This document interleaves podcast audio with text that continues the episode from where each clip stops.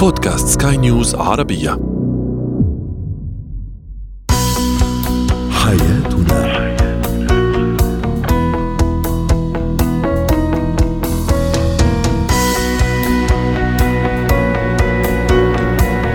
مستمعينا الكرام أهلا بكم إلى برنامج حياتنا برنامجكم اليومي الذي يعنى بشؤون الأسرة وباقي الشؤون الحياتية الأخرى والذي يمكنكم الاستماع إليه عبر منصة البودكاست لسكاي نيوز عربية معي أنا طيبة حميد.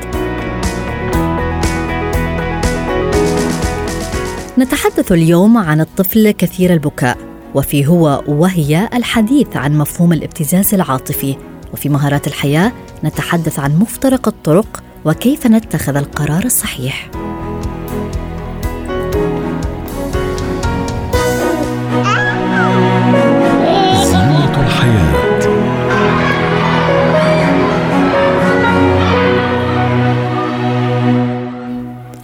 قد يكون بكاء الطفل امرا طبيعيا ولكن عندما يصبح الطفل كثير البكاء وبشكل مستمر هنا ستكون المشكلة كبيرة. قد يرتبك الأهل في التعامل مع هذا الطفل خاصة إذا كان هو مولودهم الأول.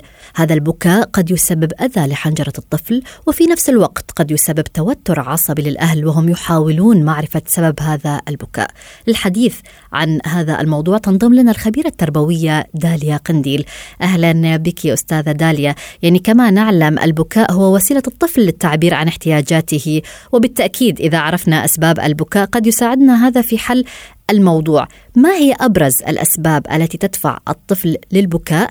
دعينا في البداية نتحدث عن الطفل الرضيع أو من هو أقل من عمر السنة. أهلا وسهلا بك طيبة. أهلا بك. بداية بالفعل التعامل مع الطفل كثير البكاء بيعتمد على عمر الطفل، هلأ الأطفال حديثي الولاده معظم الأهل بتكون خبرتهم لسه جديدة بالتعامل مع الطفل، ما بيكونوا آه، متفاهمين شو هي الاحتياجات الأساسية أو سبب بكاء الطفل، هل بيبكي جوع؟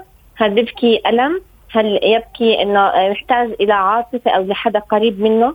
آه، في خطأ آه، يعني شائع بين ال- الآباء والأمهات أو حتى ممكن بيسمعوها من الأهل الكبار إنه لما يبكي الطفل ما تحملوه لأنه بيكون هو آه، بتعود على الحملان صحيح. هاي ال ال ال ال النصيحة جدا خاطئة خصوصا بأول آه، آه، بأول يعني الأسابيع من عمر الطفل بيكون هو انتقل من رحم الأم للبيئة الخارجية بيكون هو خاير بيحتاج لأنه حدا آه، يكون قريب منه بيحتاج لحدا إنه يعطيه العاطفة آه، يعني حتى يعيش الأجواء اللي كان عايشها داخل رحم الأم خصوصا إنه كان بيوصل يوصل الطعام من دون ما يطلب عن طريق المشيمة يعني بشكل عام.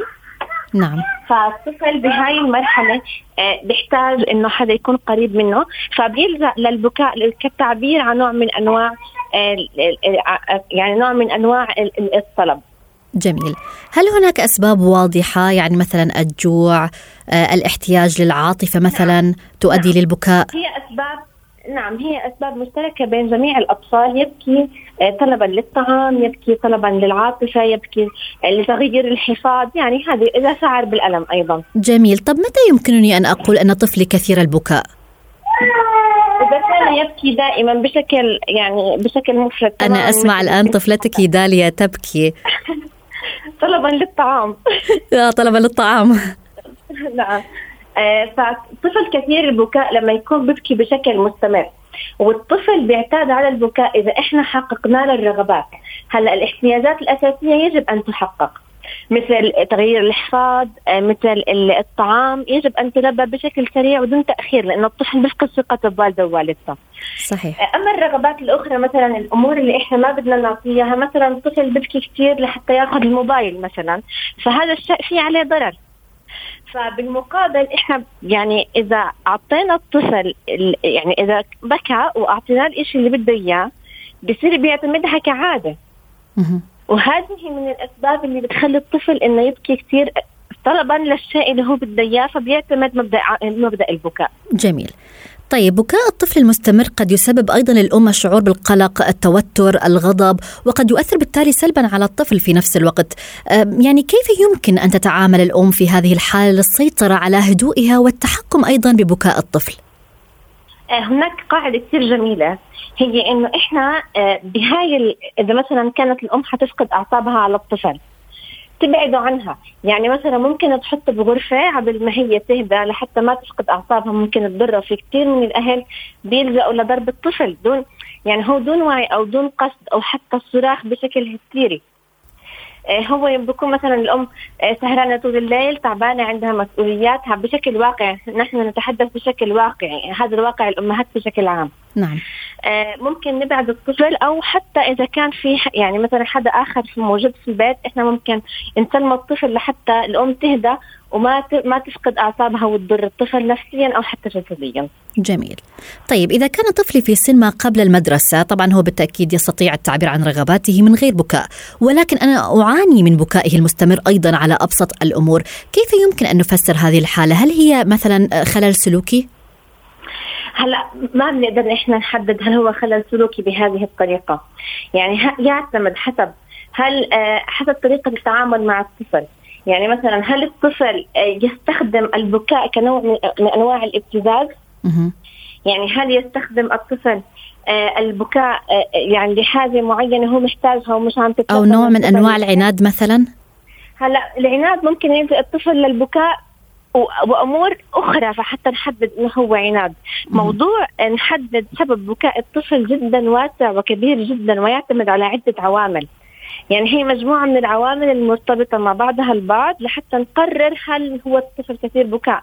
في بعض الأطفال بيكون عندهم اي دي اتش دي اللي هي آه، فرط النشاط وتشتت الانتباه مثلا بيكون عنده صعوبات في التعلم بيكون عنده كذا فهذا يعتمد على المرحلة العمرية وبيعتمد على مجموعة من الأعراض اللي بتكون مع بعض لحتى نقرر سبب بكاء الطفل آه، نعم. الكثير. نعم وضحت الفكرة. شكرا لك الخبيرة التربوية داليا قنديل. حياتنا.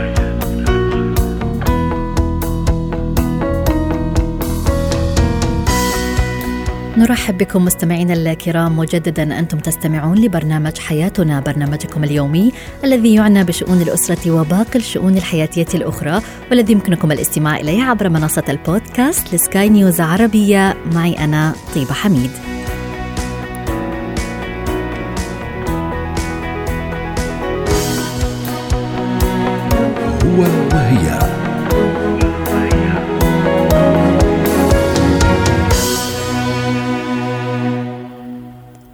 يستخدم الكثير من الأشخاص أسلوب الابتزاز العاطفي في تعاملهم بشكل دائم مع المحيطين بهم.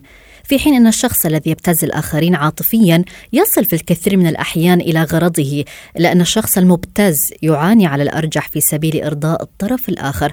قد يكون ذلك على حساب صحته النفسية أو وقته. فكيف يكون شكل الابتزاز العاطفي بين الشريكين؟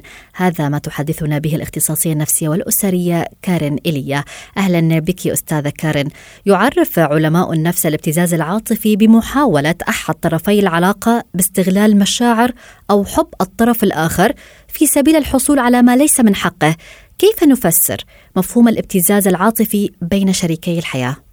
صحيح هو مفهوم الابتزاز هو آه، انطلاقا من أنا بستغل ضعف الآخر تجاهي. لأنه أنا ما بقدر استفز الآخر يلي ما بيعني لي أو أنا ما بعني له شيء. فالاستفزاز العاطفي بده يكون ناتج اولا عن آه، نوعيه علاقه معينة.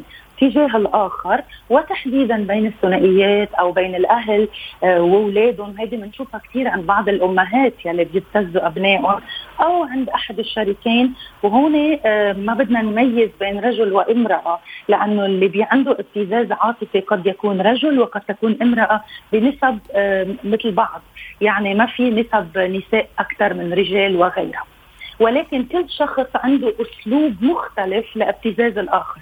في أشخاص بيوصلوا لحالات مرضية بالابتزاز منها التهديد بالانتحار أو حتى محاولة الانتحار. وفي بعض الآخر بيهدد إنه بتركك آه، بيشوف وين نقطه ضعف شريكه وبيستعملها آه، كأداة لمحاربته فيها. فانطلاقا من هالنقاط بتصير الديناميكية هي الديناميكية السائده بين الاثنين وبتصير العلاقة مبنية فقط على الابتزاز والاستجابة لهالابتزاز العاطفي من قبل أحد الشريكين. ومثل ما ذكرت بمقدمتك إنه الأشخاص يلي بيتعرضوا لابتزاز الشريك هن أشخاص دائما بيوصلوا لمطرح بيتعبوا. نعم. يعني ببلشوا بداية المرحلة آه، بيخضعوا للابتزاز مرة أولى ومرة ثانية وثالثة ولكن من بعدها آه، بيتعبوا. لماذا يلجأ البعض للابتزاز العاطفي هل هي مشكلة في شخصية الشريك؟ نعم هي جزء من طباعهم وجزء من شخصيتهم وهي جزء من الديناميكية يلي قدروا ينجحوا فيها لأنه مثل ما بتعرفي نحن من خلال تواصلنا مع الآخر نحن بنختار الطريق الأنسب يلي بيخلينا بحلقة الأمان تبع كل شخص فينا.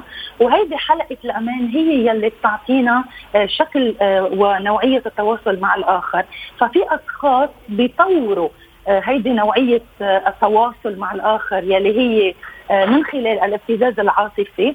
بالوقت ذاته في أشخاص من هن وصغار تعودوا على أعطيني تاعطيك من قبل الأهل لهالسبب فاتوا بلعبة الابتزاز العاطفي و آه، آه، يعني من خلالها صار كل سلوكهم ونمط حياتهم. جميل. طيب إذا ما تحدثنا عن الطرف الآخر، من هم الأشخاص الذين يسهل ابتزازهم عاطفيا؟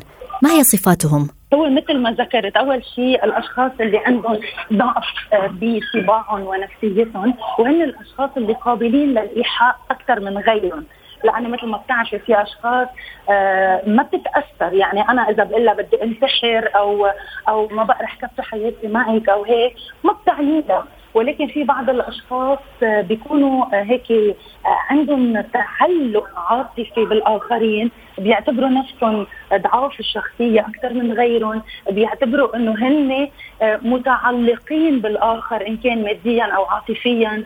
أو انفعاليا أو على كل المستويات. هيدي النوع من الناس هي الناس اللي أكثر شيء تخضع لا ابتزاز الآخر.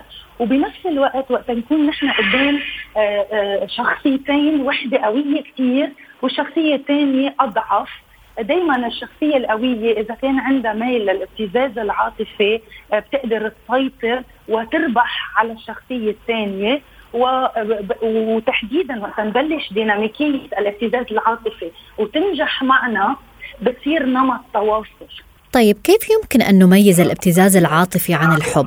البعض يقول هو لأنه يحبني فهو يستخدم هذا الأسلوب لأنه متمسك به، هل هذا صحيح؟ على العكس تماما، لأنه من يحبني ما بيستعمل هذا الأسلوب معي. أوكي؟ لأنه الحب هو مرتبط بمجموعة نقاط ثانية من بينها أنا قديش بهمني آه، مشاعر الحبيب قديش بهمني راحة الحبيب النفسية قديش بهمني اتلاقى أتلاقى معه بنص الطريق آه، قديش بهمني الصحة النفسية وصحة الانفعالات عند شريكي.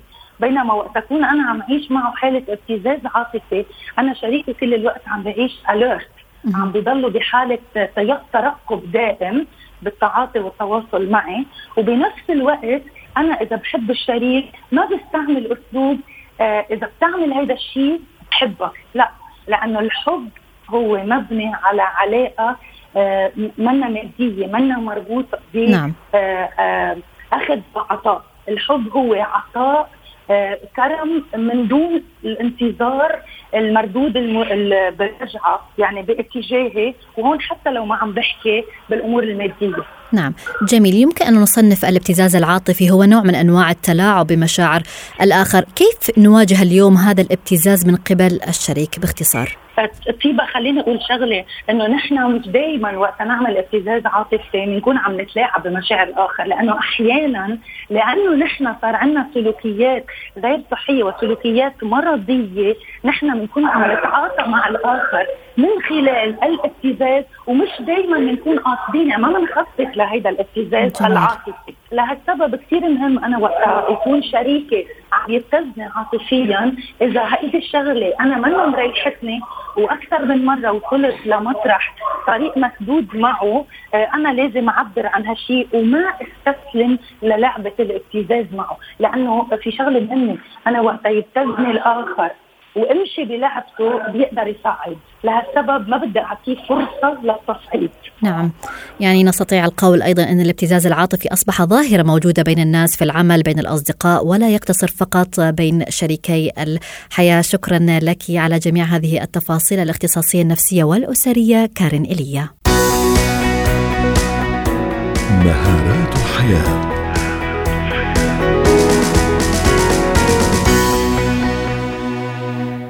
مفترق الطرق يجبرنا على التوقف. ينتظرنا التردد هناك وتتكاتف علينا عوامل الحيرة.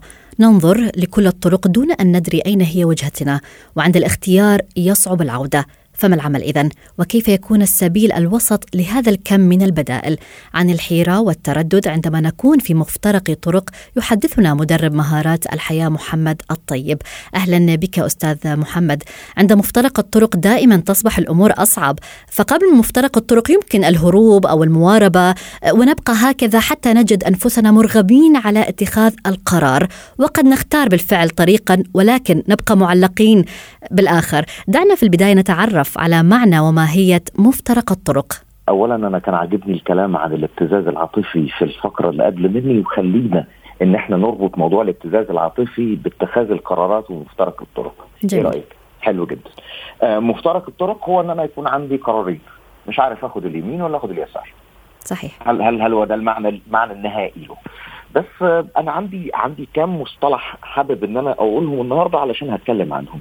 بس خلينا خليني أقول لك ان ان مش النهارده إحنا بنتكلم على هنتكلم عن مفترق الطرق ده معناه ان أنا هتكلم عن القرار. صحيح. فاذا هتكلم عن القرار آه، الموضوع ده كبير جدا وهيمشي يعني ما- ماهوش خط واحد. بس خلينا نقول كلمة إن الأشخاص الناجحين زي ميك not the one- مش هم اللي بيعملوا ال- القرارات الصحيحة. not the one who makes the right decision.